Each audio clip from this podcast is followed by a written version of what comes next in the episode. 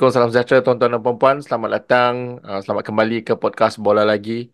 Kali ini um, kami muncul untuk membincangkan berkenaan episod duka yang kita lalui malam tadi. Uh, the wound is still fresh, kata orang putih. Uh, though the wound is still fresh, tapi sebab kami ini semua adalah orang-orang yang battle hardened, orang-orang yang sudah lama memba- membawa luka-luka menyokong bola sepak Malaysia tu. So here we are to talk about it again. Uh, to be honest, aku sampai sekarang tak tengok lagi highlight highlight game tu. I think it's, it's too too painful to watch lah sebenarnya. Okay, tapi tak apa. So here we are uh, untuk melakukan review, untuk cuba berbincang lah. Kita sama-sama cuba mencari what went wrong, what could be what could be apa kata orang improve for our next match and everything. So to help me with that, uh, I have uh, three of my brothers here with me. Ada tiga orang daripada panel-panel kami. Uh, first of all, aku nak welcome Azim. Selamat datang, Azim. Ya, terima kasih uh, Zul. Uh, Okey, um, tetap apa optimis dan positif selepas result malam tadi untuk podcast malam ini. Uh, InsyaAllah. okay, thank you Zim. Uh, next, I would like to welcome uh, uh, Sivan. Sivan John, welcome again Sivan uh, on board to our episode this round. Terima kasih Zul, terima kasih everyone from uh, bringing me back here and hopefully lah kita try to keep the energy here a bit positive lah. I I, I know I know after all the hype yang kita bina for the match tapi outcome dia tapi we will try to see lah macam mana. Okay, okay, insyaAllah. Biasalah, benda biasalah. Should be okay yeah, lah. Biasa, okay. uh, last but not least, um, we have Saru online. Uh, Saru, uh, welcome on board, Saru. Thank you, everyone. Thank you, Zul. Okay, uh, I'm currently dekat Hockey Oman Stadium. Green card? Uh, goes oh. out China. So, nanti kita sambung lagi. Ah, nanti sambung lagi. Okay, okay, Saru. Okay, thank you. Uh, thanks everyone. So um, while we are doing this, mungkin uh, Phil and uh, Phil and Apan might be joining us later. So you will hear them if they join us. Uh, then we're next to okay itu saja untuk uh, welcoming uh, our panel today. Uh, next we are next to the to the next agenda straight away.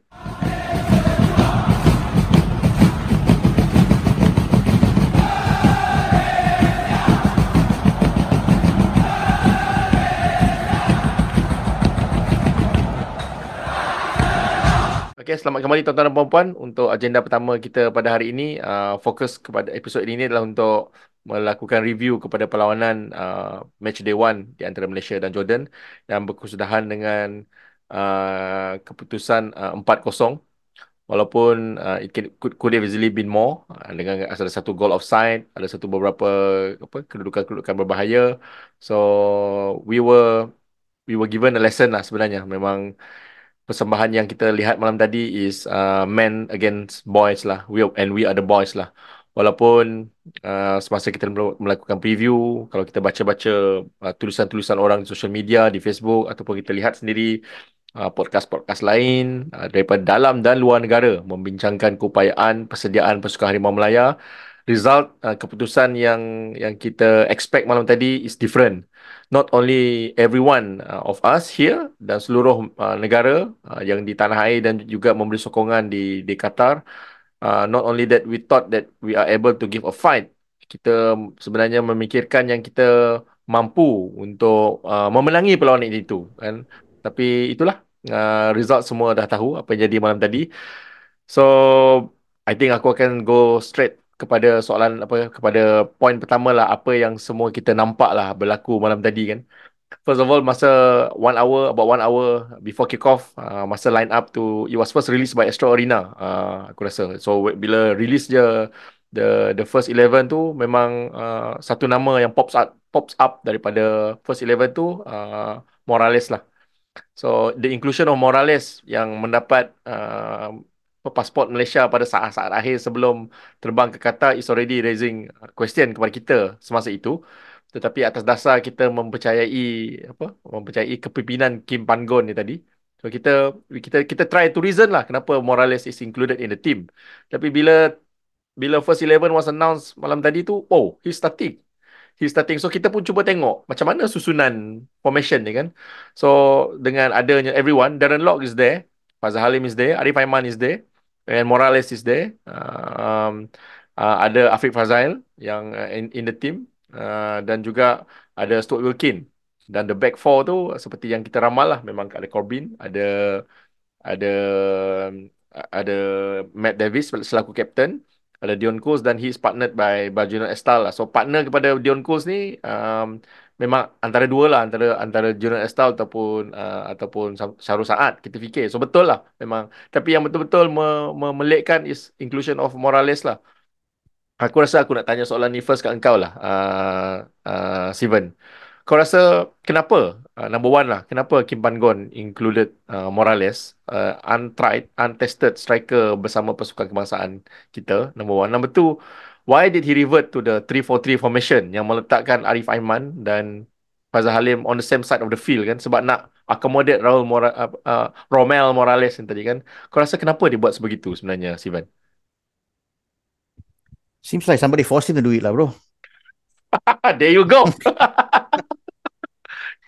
Sebab I secara I mean to, to be honest lah secara jujur lah I tak boleh cari se explanation yang orang kata logik atau uh, yang masuk akal lah in terms of kenapa you nak letakkan satu player tu yang memang tak pernah uh, involved dalam national team punya setup sepanjang pusingan kelayakan friendly dan sebagainya dan tiba-tiba last minute you bawa dia masuk And bukan saja you bawa dia masuk, you terus letak dia dalam kesebelasan utama for the first ever game dalam Asian Cup. So I from when I nampak nama dia dalam list tu, I dah rasa dah this is going to be a very very big game for him. Bukanlah I nak mempertikaikan uh, kebolehan uh, Morales. I mean I, as a as a person yang selalu uh, tengok KL punya game, I can gouge that memang he is a talented player. But the situation that was set up for him cara dia di, di set up untuk main dalam perlawanan ini I think it's a little bit too much to ask lah even for a player of his caliber. If if given the choice I would not have started him sebab we uh, it it it, were, it looks obvious lah yang dia tak ada keserasan with all the other players. Macam orang at that time tengah nak fine tune macam mana how to make all this work. Padahal when you dah sampai ke peringkat Piala Asia ni, there's no such thing as experiment. You dah kena ada dah your game plan, your first 11, apa yang you nak buat, what you want to deploy.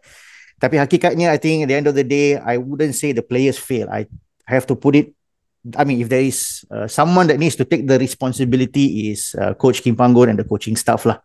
Because it was their choice to name the starting 11, the tactics and the highline defensive semua tu, it was their call and we paid the price for it. Betul, betul. Memang uh, yalah, even Kim Pagon himself during the press conference pun first thing first dia memang minta maaf kan kepada rakyat Malaysia kan. Tapi dah lah, um, klise sangat lah minta maaf dia sebenarnya kan. Uh, macam, it's too easy lah kau buat mistake and then, uh, klise lah, klise minta maaf. Tapi dah, itulah, having said that kan, macam aku ulang juga dekat kepada kawan-kawan lah kan. Kita pun, we are on the camp yang, selalu ulang-ulang uh, apa pertahankan kepimpinan Kim Pan Gon kan. So it's not fair untuk kita pertahankan kepimpinan dia masa kita menang and masa kalah kita kita tak pertahankan lah. Tapi lah macam kau cakap lah very difficult untuk pertahankan his decision right now kan. Um, aku nak cuba uh, tanya soalan seterusnya kepada engkau ni Apan. Oh, Apan hajar kita ya. Dia menyusup masuk tadi. Uh, Afan.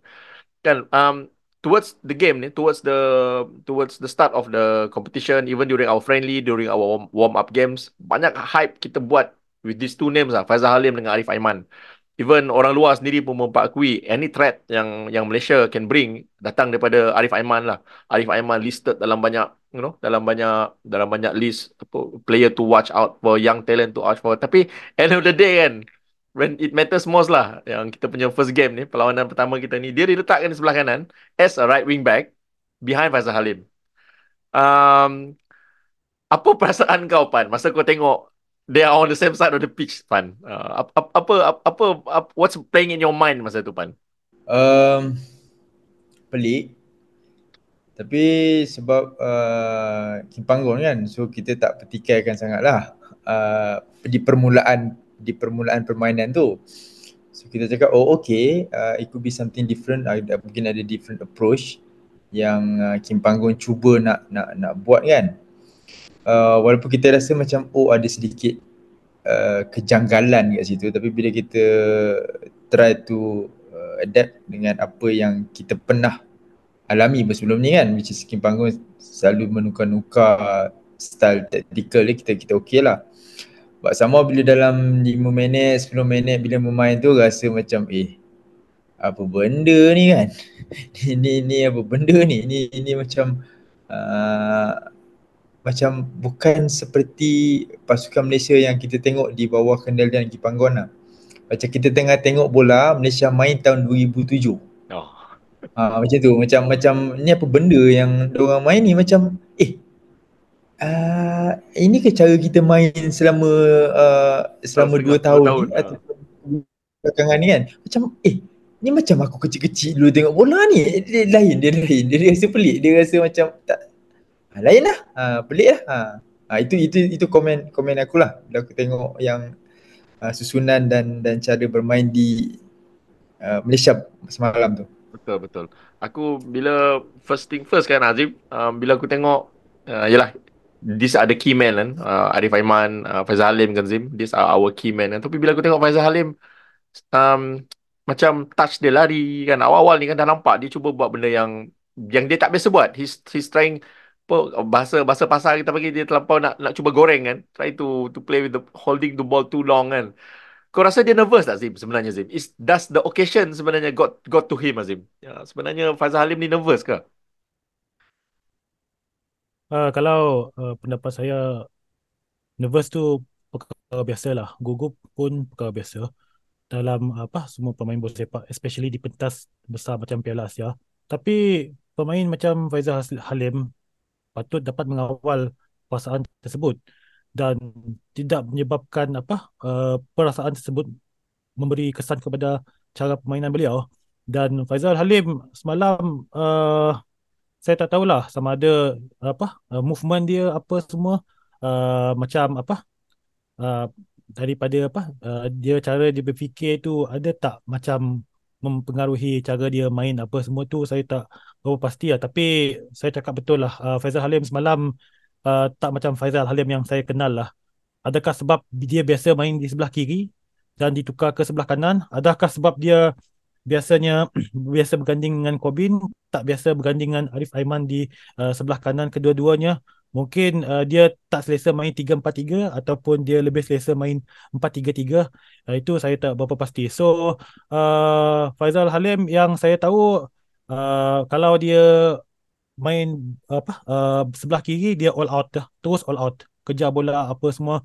Kacau keeper kacau defend. Tapi semalam saya tak tahu dia lari pun tak macam tak tahu tak ada hal tuju tu pendapat saya lah betul lah betul lah itulah I mean it's all for us to see kan um, Faizal Halim tu memang mengecewakan lah kan. Sebenarnya kalau if you ask me 10-10 pemain tu, eh, 11-11 pemain Tapadang tu, semua mengecewakan sebenarnya. Only very few. Contoh nama macam Stuart Wilkin kan. Aku rasa Stuart Wilkin can can go back to the dressing room last night with his head held high lah. Dia boleh lah. I mean, he's doing something yang lain memang memang mengecewakan lah. Um, uh, Saru, um, kita bila kita borak pasal pasal um, Arif Aiman sebelum ni kan Saru? Kita cakap the next evolution of Arif Aiman kan. Sebagai MVP kita cakap dia boleh kaki kiri kaki kanan boleh pakai kepala. Next evolution yang kita actually sebut adalah for him to be a right wing back kan Saru? So you actually said that kita the next evolution of Arif Aiman is for him to become a right wing back. So tapi kita tak sangka lah pula right wing back tu dicuba masa match day one melawan Jordan kan. So overall kau rasa apa komen kau Saru? Terhadap performance Arif Aiman sebagai right wing back ni Saru? Uh, bagi saya dia memang good di position tu and then uh, sebenarnya kalau Ariaman main right wing, wing back pun uh, Faisal Alim tak, tak patut berada di sebelah kanan jugalah. Uh, sebab dia macam kontra. They have the uh, right capability and space to run uh, with pace tapi dua-dua akan uh, ter, terganggu bila salah seorang lari uh, so they they have to be given the space lah so kalau Arif Aiman orang yang banyak berlari dan di sebelah kanan dan sebelah kiri kena ada Faisal Alim lah yang banyak berlari. Uh, so uh, satu benda yang pelik lah taktik semalam uh, dan rasanya memang Arif memang gugup lah. First uh, major tournament dia outside the country kan. Uh, ACL lain sebab ACL dia bermain dalam format yang lebih panjang. So dia tak dapat target dia kalau dia tak perform match ni dia boleh bawa match pada akan datang. Tapi this tournament tak boleh. This is macam kalah matilah each match tu. So macam final lah bagi dia. Uh, so that's why saya rasa performance di malam semalam memang teruk. Uh, ada gesture dia tak puas hati bila dia keluarkan. Uh, tapi I give my personal view dia dikeluarkan because of next matches lah. KPG wants to use him full force next two match. So he has to rest lah. Betul, betul. Okay. Itulah.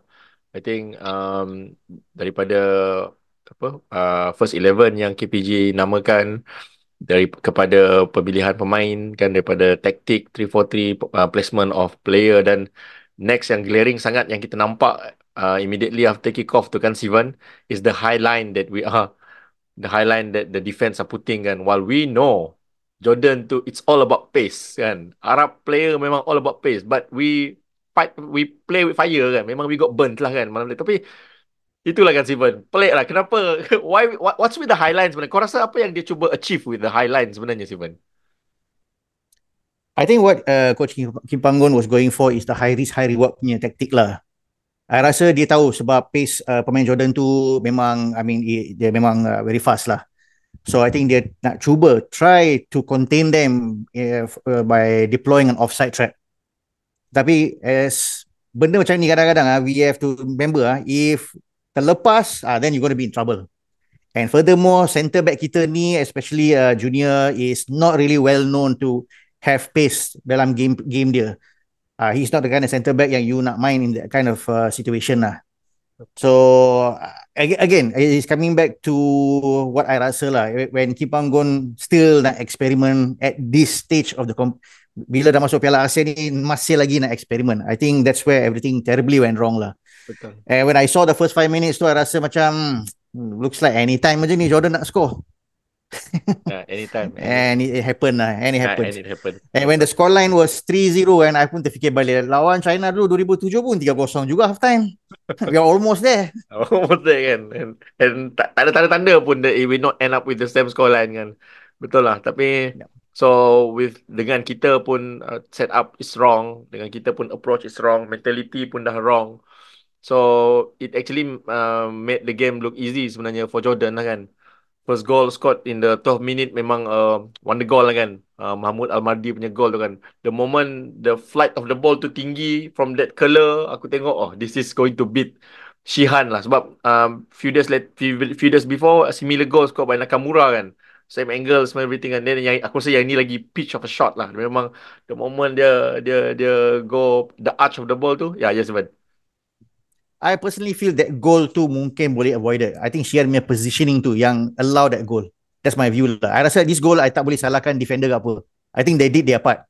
But the positioning from Shihan. Betul, betul. Same from me, from the back of the goal, I see Shihan was too going uh, ke depan sangat. Uh, so sebenarnya dia dah salah step. Ah, itulah. That, that, that's why nampak bola tu terlampau tinggi untuk dia untuk dia apa arch arch bola tu kan uh, bola tu terlalu tinggi untuk dia save kan. Tapi kan uh, Saru, um, yalah we, we we we we did our our preview, we did uh, ya kan Saru kita kita bagi tahulah siapa player-player player-player berbahaya Jordan kan. Were they really that good sebenarnya Saru or we made them look good sebenarnya Saru? Jordan ni tadi. Uh, we make them look good. That, that is the right uh, statement. Because uh, saya duduk sebelah uh, penyokong uh, Jordan uh, dia memang mengikuti uh, perlawanan Jordan daripada mula lah, daripada dia kecil lagi. Dia sekarang dah besar, dah berumur dalam 50 lebih lah. So dia dia sendiri pelik kenapa Malaysia tidak boleh bermain dengan Jordan. Uh, sedangkan dia tahu Jordan is not that uh, dia good dia uh, full strength right now. Uh, even kalau kita tengok masa game tu berapa banyak player dia yang uh, ada injury dan ada yang terpaksa di substitute kan even um, uh, the scorer pun terpaksa keluar kan. Betul. Uh, betul. Uh, so uh, they are not uh, really that good, not in their full strength, but Malaysia just give them uh, the chance to perform well for that match lah. Hmm. Uh, so kita tengoklah nanti lawan South Korea macam mana. Then we know how good Jordan is. Ah betul. Aku aku sebenarnya bila tengok macam ni aku teringat apa yang Steven pernah pesan awal-awal preview hari tu kan. Mengharapkan pemain kita bermain lah kan. Don't be a fan kan Steven cakap kan. Tapi semalam tu memang aduh kan tengok oh this is dan, dan Phil pun remind kan. Phil pun parting words during our preview cakap apa yang diharapkan kepada pemain kita adalah berani dan berani kan. So basically doesn't happen lah last night. Everyone is apa kembali masuk dalam shell masing-masing kan. So I think um, itu yang itu yang berlaku semalam for all to see. Kita aku rasa banyak orang dah luahkan, banyak orang dah tulis. People-people yang yang banyak dekat Facebook, dekat social media yang memang biasa mengulas bola sepak, bola sepak uh, EPL ni pun dah dah menulis in depth pasal benda-benda ni semua kan. I think it's all for us to see lah dan apa yang kita di sini just ulang balik lah apa yang semua perasan pada match day, apa yang people learn after the past 24 hours has passed kan kita semua yalah um, benda ni me, me, apa, memendihkan hati menyakitkan so the only way to to to ubat dia adalah to talk about it lah kan so hopefully dengan ini kita sebagai fan can move on lah Okay, I think uh, enough about about about the game. Uh, aku rasa cukup lah kita borak pasal game game uh, what happened on the pitch itself kan. So I think the next agenda lepas ni kita akan focus on uh, our our selection of players and everything lah. Okay, so we'll continue in the next uh, segment after this.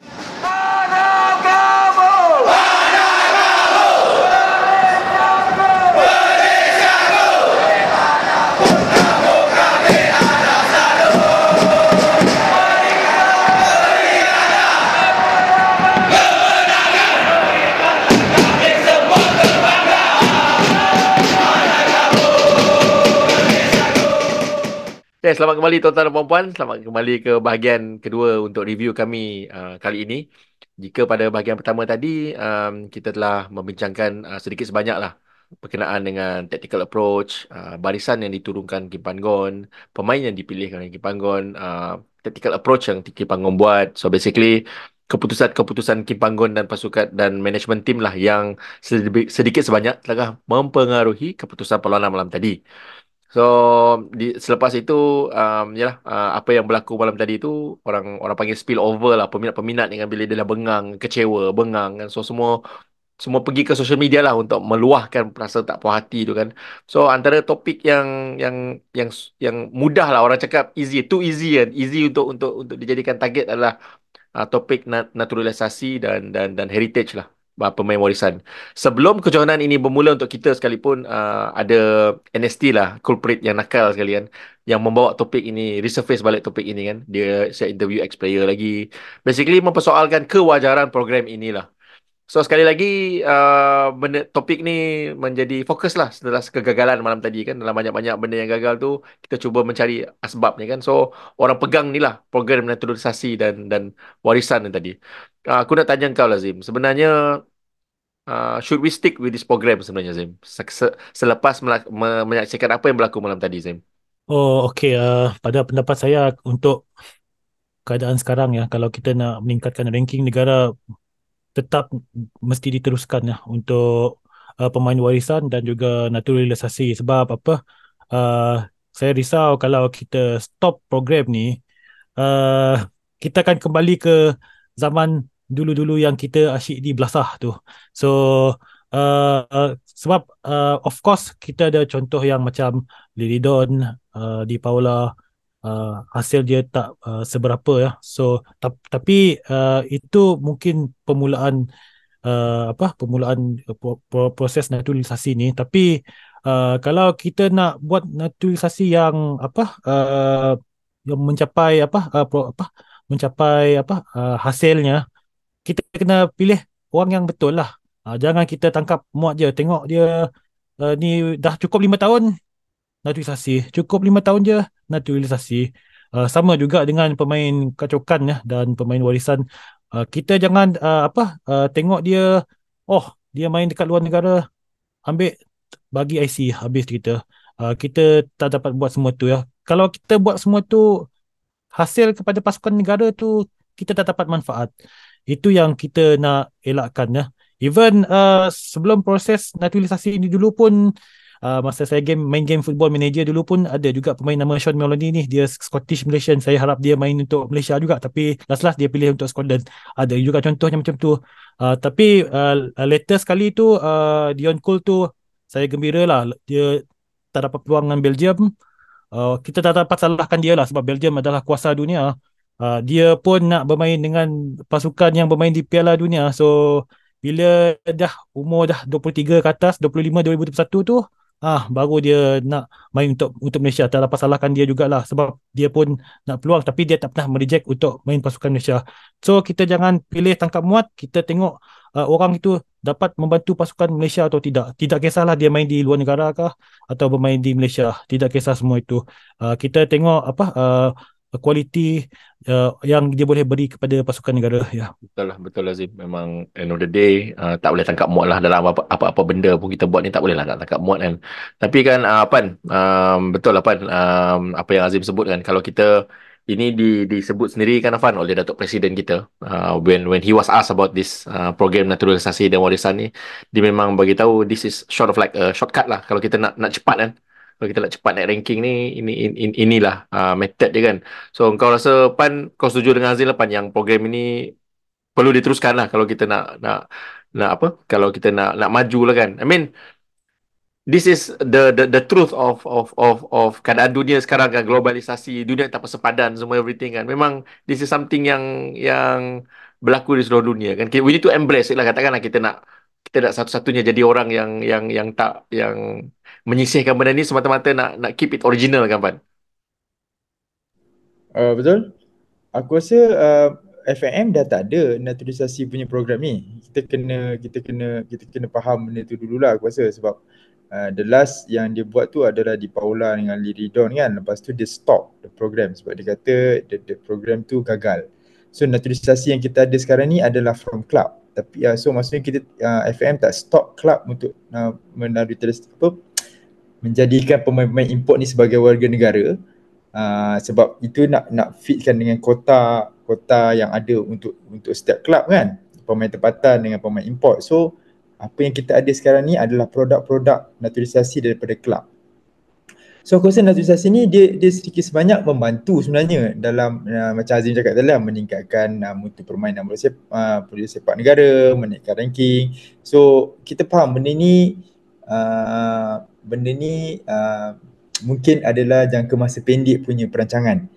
Uh, tapi aku rasa untuk kita menimbulkan persoalan ni uh, macam uh, kenapa kita kena ada naturalisasi ni, adakah naturalisasi ni uh, boleh bantu kita ataupun adakah diorang ni akan bermain sepenuh hati untuk kita. Kita patut balik, kita patut tanya balik lah soalan tu kepada orang yang yang petikaikan benda tu dengan selama ni yang bola sepak kita tak ada naturalisasi ni ke mana ke mana kita punya kedudukan? Hmm. ha, itu salah satu soalan yang mungkin kita boleh tanya tu lah. Ha, cuma soalan yang kita boleh tanya adalah uh, dengan ada naturalisasi ni sepatutnya mutu bola sepak kita ni berada di tahap yang satu satu tahap yang lebih tinggi di pentas yang yang tinggi yang kita ada sekarang ni. So sejauh mana benda tu boleh boleh memberi uh, keputusan yang lebih baik kepada kepada negara kita lah. Itu itu aku rasa sudut yang kita patut tengok lah. Betul lah. Itu Bukannya kita pertikaikan, pertikaikan ke ke apa kesetiaan orang lah. Itu itu itu aku rasa tak tak tak patut lah. Ya, hmm, tak perlu lah. Betul. It, it, it, itu yang aku cakap benda ni bukan bukan benda yang yang apa? Bukan benda yang kita suka nak bincangkan lah. We have, we have passed this sebenarnya kan. Tapi itulah bila tengok orang naikkan balik macam macam geram lah pula. Betul lah soalan kau tadi Pan kan. Cuba tanya, what happened to us before before we embrace this program kan, where we are at kan. So basically what we are, we here uh, from Bola Lagi trying to say it, I mean, it's it's it's it's it's a good program to to to for us to embrace kan? To for us to embrace. Tapi ya we need to do it di, dengan diligently lah dengan dengan betul lah. Jangan tangkap muat lah kan? So it should it is bearing fruit right now to us. Kalau tak we are not going to be where we are right now. Takkanlah sebab apa berlaku malam tadi terus kita nak scrap semua everything balik kan? Nak kembalikan pemain-pemain apa yang yang original uh, Malaysian kan so no point juga aku fikirkan okay tak apa so kita kita tepikanlah topik tu topik yang kita, yang kita telah address kan So aku kira next is kita nak kena bincangkan is uh, what's next lah untuk kita ni uh, Sivan. Uh, we are facing Bahrain uh, come this weekend. Uh, we are facing Bahrain. So what's next for us sebenarnya Sivan? Sebab uh, benda ni pernah berlaku. I mean it's there is precedence already sebenarnya. Spain did it in 2010. Argentina did it in 2022 they kalah the first game kan? But they end up winning the game winning the tournament. So all is not lost lah sebenarnya untuk kita kan? So just kita nak kena tweak lagi here and there. And kalau kalau ditanya kepada aku lah kan? If there is a time yang kau nak if kalau walaupun tak patut kau nak buat eksperimen tapi kalau kau nak sangat buat eksperimen it's the first game of the tournament which which which we did lah. So apa yang kita patut buat untuk next game ni sebenarnya Steven melawan Bahrain Steven Kalau kita berpijak di bumi yang nyata ni janganlah compare Spain dengan Argentina. Cubalah compare Thailand daripada 2019. That's my point of view lah. Ha, Sebab orang pun kalah first game, kalah teruk juga, kalah dengan India 4-1. Tapi lala orang juga yang masuk ke round 16 Betul. as one of the third one of the three uh, four uh, third place team. So that's and interesting enough lawan second game dia orang dia orang kalahkan Bahrain 1-0.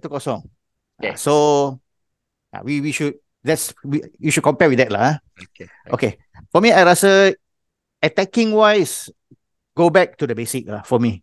Balik kepada basic. Your Darren Lock in the center, your Arif Aiman in the on on the right and your Faisal Halim the left. Go back to that. Tak payah, uh, I, I don't think uh, Roman Morales, bukan nak I mempertikaikan his kebolehan, but I think he's just not ready to be a part of this team. I think he still needs some time, he still needs to train, he still needs to find orang apa nak ke- keselasian with with his other teammates. So let's not put the pressure on him for the next game.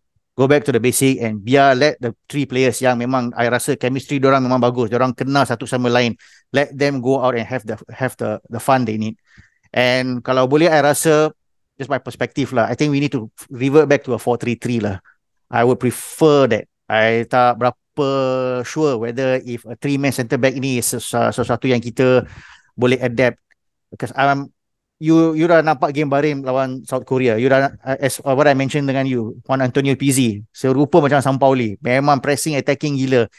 It might cause the same problem. So let's go back. Cuma tak pastilah whether is Kim Panggon nak still nak keep junior partner dengan Dion Cools in centre back ke or not. It's there is a different question lah altogether. Go back to a 4-3-3 formation. And hopefully lah, I tak tahu lah what is the situation dengan Endrick, whether is he can make a recovery. I dengar hari tu kata, some say only for this game, entire group stage, I tak tahu lah. But I think we could use a bit of that creative spark from him in the middle. Yeah. um, Saru, aku nak nak nak minta kau punya pendapat lah Saru. Um, daripada apa yang yang kita apa yang jadi malam tadi yang kita lihat kan, Corbin Ong is is has started walaupun kita ingat dia injured kan, tapi nampak semalam tu dia tak comfortable sangat untuk main. Dan dan dan apa yang kita risau is that he's actually being rushed to to to start the game. Engkau daripada stand kau nampak dia kau nampak movement-movement dia ke yang dia agak kekok tak selesa ke untuk Corbin Ong? Yeah, exactly. Sebab bermain di uh, uh, sorry di Qatar dah selepas pukul 8 ni uh, dengan cuaca yang sejuk, bila you not the full match fitness, there's something wrong with your uh, muscle lah.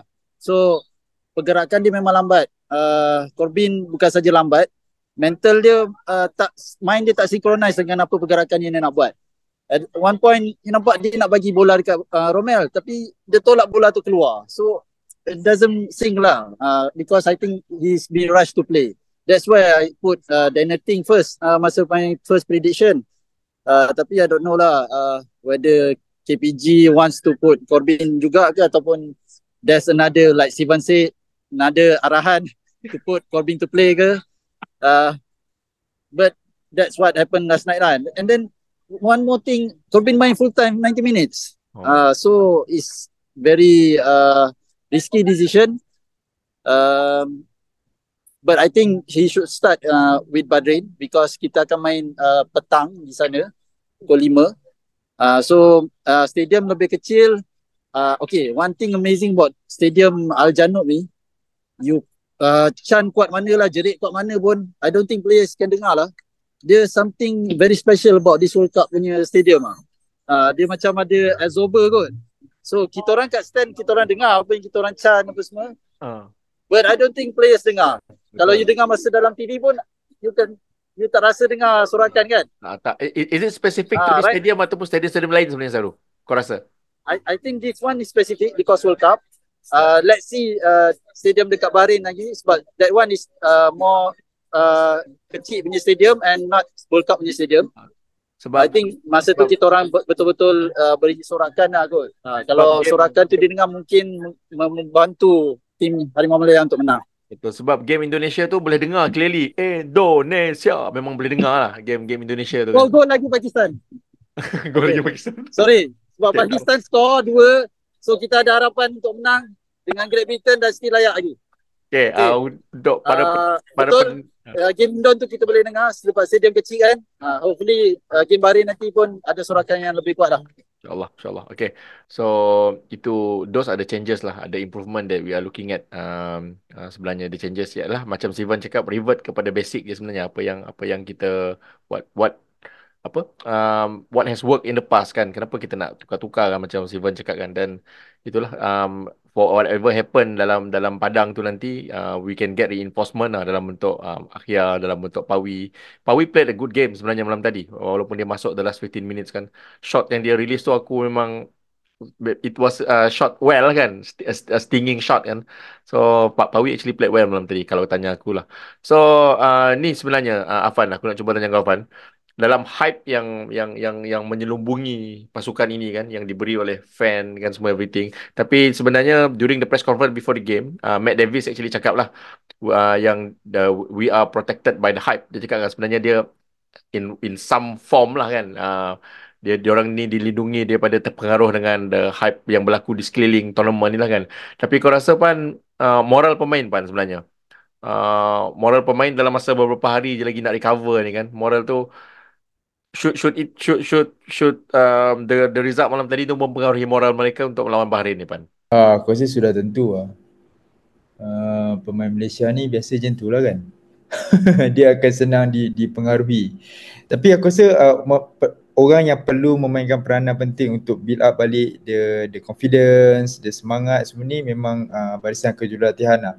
Aku rasa ini salah satu benda yang yang aku rasa Kipanggon pun pernah uh, I mean dalam dalam dalam dalam sejarah Kipanggon bersama kita ni pun bila kita tengok ada kekalahan dan dan uh, pemain-pemain kita cepat bangkit lah selepas daripada kekalahan tu because of uh, kita punya barisan kejahatan ni sentiasa memberikan kata-kata semangat untuk untuk terus bangkit lah.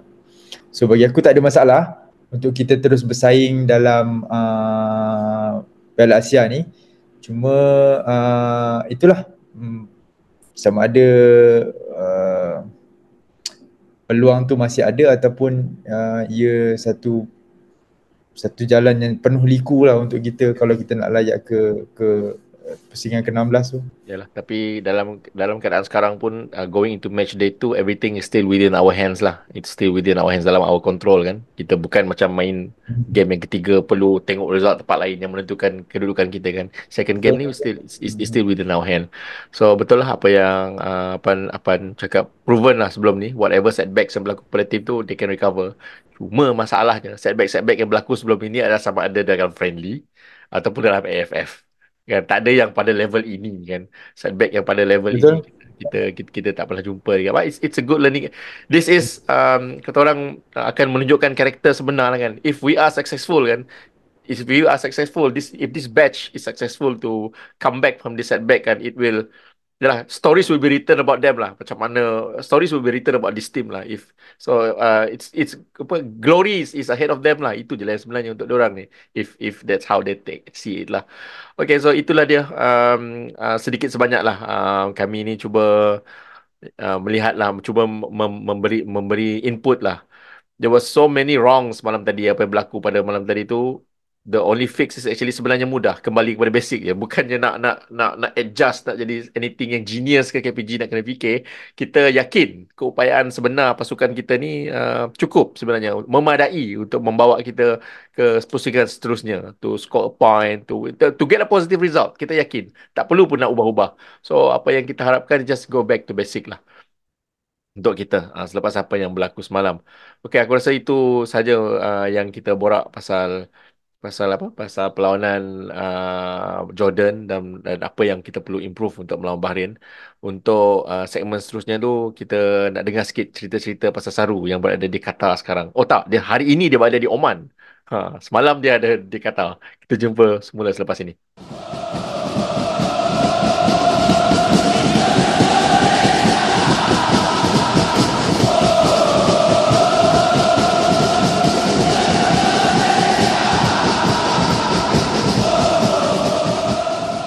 Okay, selamat kembali ke episod uh, podcast uh, Bola Lagi. Um, so seperti yang aku sebut tadi, uh, Saru sebelum ini memang kami dah sebut Saru antara wakil kami yang buat dari Qatar. So he was there uh, untuk melihat perlawanan Jordan malam tadi dan lebih menarik sekarang Saru sebenarnya berada di uh, Hockey Stadium Oman rasa kot itu nama nama nama stadium tu. Kalau korang dengar ada bising-bising sebenarnya dia dia tengah tengok qualifier qualifier Olimpik uh, Olimpik untuk hoki. So kata orang minum air sambil menyelam kan. So dia alang-alang dah dekat area tu dia pun tengok qualifier. Okey lah. Tapi aku nak tanya kau Saru, uh, pengalaman kau semalam Saru sebab uh, before the game uh, melawan uh, Jordan malam uh, malam tadi itu memang nampak orang-orang yang penyokong-penyokong Malaysia yang dah sampai kat Qatar kan semua post gambar semua how, how was it Saru the the the the the environment with our fan right there di di stadium malam tadi Saru Okay, uh, personally I think kalau kita nak rate so far the fan yang paling uh, vibe ataupun paling hype uh, dekat Qatar ni I think Malaysia lah. Uh, sebab dia orang pun pergi apa uh, pasar ataupun uh, panggil pasar lah kira macam downtown lah uh, hmm. uptown lah kan hmm. uh, dia kat situ pun dah bersorak lagi uh, so dekat stadium macam biasa se- sebelum masuk kat luar dah bersorak jumpa uh, ultra semua uh, cuma agak kecewa lah sebab kita tak buat homework lah actually FIFA memang dah ada rule dia. Kalau nak bawa barang-barang masuk dalam stadium apa flag ke drum ke they have to uh, ask for permit lah. Oh. and is a rugi lah sebab Qatar ni uh, thanks to our TPM sekarang uh, Mak Zahid dia buat connection yang bagi begitu baik dengan Qatar. Malaysian can enter Qatar without any visa on arrival. So you just masuk uh, dia akan chop je dekat passport go on okay dia akan bagi visa satu bulan. Uh, then uh, bila you dah bekerja kat sini pun after one month immediately you dapat permanent resident. So banyak benda yang uh, sebenarnya dah ada kabel antara Malaysia dengan Qatar ni. So I don't know lah if you am uh, Atras want to proceed with the next Bahrain match uh, bawa uh, all the spando, all the drums apply betul-betul maybe boleh lepas. Sekarang ni semua kau, dok kutuk kata ke? kau dah dengar cakap-cakap ke yang they are going to do that? I don't think so. Uh, I, I'm not sure lah. Sama ada dia orang tak berani ke ataupun tak ada connection ke I pun tak ada connection. Uh, maybe uh, dia orang lebih tengok kepada orang lain boleh bawa. Dia nak try juga bawa. But orang lain tu dia they have they their own experience lah. Kan? Contoh macam orang Jordan kan. Dah dah berapa ramai orang Jordan duduk dekat Qatar ni dah berapa lama dia tahu rules dekat Qatar ni so anytime dia tahu macam mana nak jumpa dengan orang yang betul untuk bawa barang-barang ni masuk dalam stadium betul. so we have to learn from that lah Uh, but uh, for the fan, uh, it's a good that a good turn around, turn up, sorry, good turn up number. Uh, walaupun first match ni kira uh, bukan pada hari uh, weekend, dia hari bekerja di sini. So uh, memang agak uh, baguslah. Turn out tu dalam uh, I think more than uh, 500 kot, more than 500. Uh, betul betul. Uh, and then I, I think more lah, more than 1000 kot, more tak tak sure lah the exact number kan. Tapi banyak lah. Uh, and then uh, bila kita duduk uh, mula-mula uh, nak setting duduk semua belakang gol kan. But uh, yelah sitting tu kita beri asing-asing. So they adjust accordingly lah macam mana pun. Uh, so I just hope uh, nanti masa barin akan setting baik-baik lah. So that kita beri sorakan yang sepenuhnya. Betul. Aku, aku, aku nak repeat uh, apa yang Saru cakap tadi. Walaupun game tu on on on a weekday kan. Di Malaysia ni pun di di, di, di lah. With all the viewing party yang ada yang apa yang ni kan Sivan? Yang viewing party dekat Bukit Jalil viewing party dekat Melaka wherever kan Sivan? So considering game tu satu setengah pagi di di Malaysia ni on a weekday itu pun ramai ah, ramai lah considering kan ag- agak quite a number of people turn up dekat Bukit Jalil kan sebenarnya kan Sivan?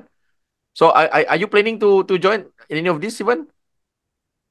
Oh no tak. I I'm too old for this lah. So so but uh, I think okay lah for Tuesday morning besok bekerja ramai juga. I mean not to say ramai as in pack tapi numbers dia quite okay jugalah orang. And I pun nampak ada one video dekat mana entah. Eh, PJ kot uh, dekat dengan stadium PPJ pun rasa ada big screen so it's it's quite overwhelming to see lah I think this Saturday memang hangat lah I And sebab uh, one of the reason why I have to avoid this Saturday sebab I dengar masuk percuma.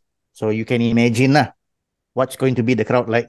Oh, Hmm. oh berbayar Ah. masuk Bukit Jalil tu. Bukan bukan, I think free. Oh. I I dengar free. I I'm not too sure, but maybe you, some of y'all can correct me here lah. Free, free, free. Betul, free. Ah, free. It's free. Ah, Okay lah. Itulah aku sebenarnya an- anak-anak pun cakap nak pergi tengok lah. Aku aduh, hai. But like like you said lah, too old for this lah. kan? kalau nak pergi, better pergi awal. Ah, Aku, aku, aku ada nampak komen someone dekat Twitter cakap kan sebab masa dia tengok ke Bukit Jalil lah kan uh, apa bilik air jauh kan kan stadium Bukit Jalil bilik air dia dekat atas stand sana kan so dia orang dari bawah tu nak kena Oh. naik oh cakap it's not a good experience cakap kan tapi itulah um, at, at, at least dalam keadaan sekarang tu Ah. uh, at least dalam sekarang dalam keadaan sekarang tu hype tu ada lah kan kan uh, kan Saru so uh, Saru untuk lawan Bahrain Ah, ni so- so stadium kat sini. Ah. Sorry, stadium dekat uh, Ajanok tu tandas dia very dekat lah. Lepas tu dia setiap section tu dalam empat section ada satu toilet khas untuk section tu. So banyak. oh, Senang nak pergi. World Cup kot lain, lain macam level mana lah facility lain? Macam mana facility Ah, lain? sorry. semua? Facility lain. Very good. Ve- Very, very good. Aircon dia working. Tandas tu, aircon dia working. Tandas tu Okay. dah ada cleaner dalam tu pre, uh, ready. So every time orang Oh. keluar masuk je dia akan bersihkan tandas. Oh tu. Tu la- la- lain level lah I, I orang. mean, I'm not I, I, I tak surprise lah sebab Qatar ni orang kata is like a Singapore dekat Middle East lah. So dia memang Ya, ya. nak, nak Correct. set satu standard yang memang agak tinggi lah especially dalam service servicing semua tu. So that's why lah kalau tampak dia pun paling agresif nak baru you host World Cup nak host lagi. betul betul. Dia memang agresif lah. Dia memang nak kalau boleh nak nak sailang semua lah. betul. Ha ah. So itulah dia tadi. Uh, aku rasa kita we touch all the apa all the the important points lah pasal game malam tadi dan the upcoming games lah. I'm not sure uh, whether kami semua ni akan berkumpul to do a preview of the game lawan Bahrain kan. Yeah, I'm not sure whether whether we we have the energy to do. Tapi tak tahu lah, you never know. Kau ada semangat ke kan. So kalau ada tu we'll be we'll be out with one. Tapi yang pastinya kami akan kembali dengan review untuk perlawanan lawan Bahrain lah. Uh, aku rasa itu saja daripada kami. Uh, so we talk about the game last night. Kan we talk about what can be improved from the game last night and we get uh, to hear daripada Saru sendirilah the experience himself untuk ke sana. So Saru akan kekal berada di Qatar untuk match day 2 dan match day 3. Uh, while uh, Sivan dan Apan akan akan ke sana untuk attend match day 3. Uh, Sivan akan tengok few few games selain pasukan Harimau Melaya. So nanti once we're there kita dengarlah pula cerita-cerita daripada diorang kan. Okay, I think before we part off from today's episode, aku nak uh, bagi chance lah kepada each and everyone. Azim lah dulu Azim. Anything you want to say Azim before we say goodbye untuk from this episode Azim? Okey, uh, uh, lup, lupakan uh, apa uh, pengalaman pahit hari uh, hari ini. Uh, kita fokus dan tetap positif untuk bertemu dengan Bahrain. Uh, so jangan mengalah selagi kita belum uh, masih segalanya masih apa ada possibility. Uh, so uh, kita semua peng, apa berdoalah rakyat Malaysia semua berdoalah agar kita mampu melakukan sesuatu against Bahrain nanti. Ya. Ya Allah. Tapi bercakap pasal possibility ni Azim, even kalau kita kalah lawan Bahrain pun, and we still win against Korea tu, masih ada chance lagi sebenarnya. Kan? So, kan, kan. Angan-angan itu free. Okay, okay. Angan-angan itu free. Tak apa. Angan-angan ya boleh boleh positif. Okay, okay Zim. So, Apan, kau pula Apan, anything you want to say Apan uh, before we say goodbye ni Apan? Uh, saya yakin kita akan uh, mendapat uh, minimal 4 poin lah untuk grup ni. Oh, nampak aku begitu positif eh. Aku begitu positif. Uh, aku rasa tekanan ni patut uh, patut sampai jugalah kepada pemain dan uh, pasukan kita lah. Mungkin se- sebelum menentang Jordan agak santai-santai sikit. So aku rasa tekanan perlu diberikan sedikit uh, supaya mereka lebih ni lah buckle up lah buckle up sebab kita nak nak point kan kita target kita at nak point so kita kena bersungguh sikit lah Betul. Ah, Aku itu itu rasa itu aku punya ni lah pendapat itu yang aku paling gusar sebenarnya. Apa yang jadi semalam tu sebab kita overconfident. Aku rasa that's my worst fear sebenarnya. Apa yang jadi malam tadi tu sebab kita overconfident. Uh, tapi betul lah apa yang kau cakap Pan. So what happened last night tu, it's a good pressure lah. A good pressure kepada tim yang Betul. perform better lah. Uh, kau pula Sivan, uh, anything you want to say Sivan before we say goodbye? Kata orang kalau marah tu tak semestinya tak sayang. So please uh, hope please remember that lah. Uh, we marah because we sayang you guys. Okay, so that that this is uh, how we we love the national team lah. Um, for me, I think at this point what happened happened. This is a perfect opportunity lah for coaching staff, players semua untuk belajar daripada kesilapan and prepare and do the best against Bahrain lah. I rasa is is a good wake up call lah. Sebab selama ni kita pun I think we were riding on a very high wave lah for these last few months kan. Ranking pun naik semua. Tapi kadang-kadang I- for me ah terus terang cakap when it comes to FIFA ranking ni I uh, okay I uh, I appreciate that we are going up tapi rasa kadang-kadang kena tengok juga opponent kita main sounds a bit cosmetic lah kadang-kadang. So game against Jordan ni is ke, ke, memang is a reality is a big wake up call lah. So hopefully now the team, the players, everybody will prepare the next match and hopefully we will tr- try to get three points lah. Okay, InsyaAllah. InsyaAllah. Okay, kau Saru. Uh, last yang berada di bumi Arab sekarang. Okay. Uh, just to update, Pakistan dah berjaya menang dengan China. Yeah! So ada harapan Ada harapan untuk untuk ke Paris. Paris. dan menang dengan Pakistan uh, pada hari Khamis nanti. So same hope goes to Harimau Melaya. Jangan mengalah. Masih lagi ada harapan. Kalau menang dengan Bahrain dan Bahrain pun masih lagi ada harapan. Dia kalau menang dengan Jordan, uh, Korea menang 3-3 game pun tiga pasukan tiga mata. Jadi ha macam mana tu kedudukan siapa yang nak layak. Ha so it's an open game. Jangan uh, putus harapan. Teruskan berjuang. Orang kata apa? Fail first but you can win until the last. InsyaAllah. InsyaAllah. Okay. Okay. Uh, so, Okay dari saya. okay. That's Bumi Oman. Melaporkan dari Oman.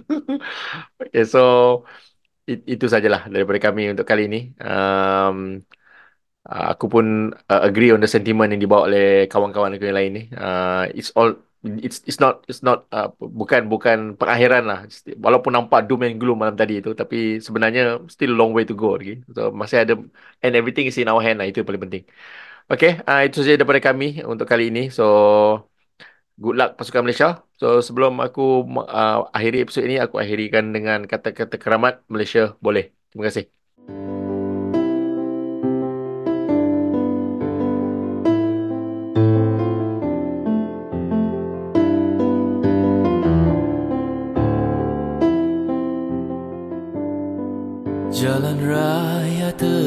Sunyi Untukku terus bermimpi. Mataku belum mengantuk lagi Bawa ke mana saja ku pergi. Tunjukkan ku bulan gerhana Tiada siapa nak ku jumpa. Benda yang tiada ku sangka ada Oh tak mengapa,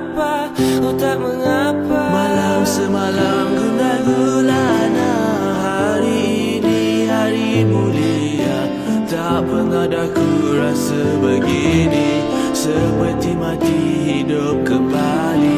Bawa ku hilang dari ingatan Hari ini sehingga esok Tak pernah dah ku rasa begini Seperti mati hidup kembali. Angkasa penuh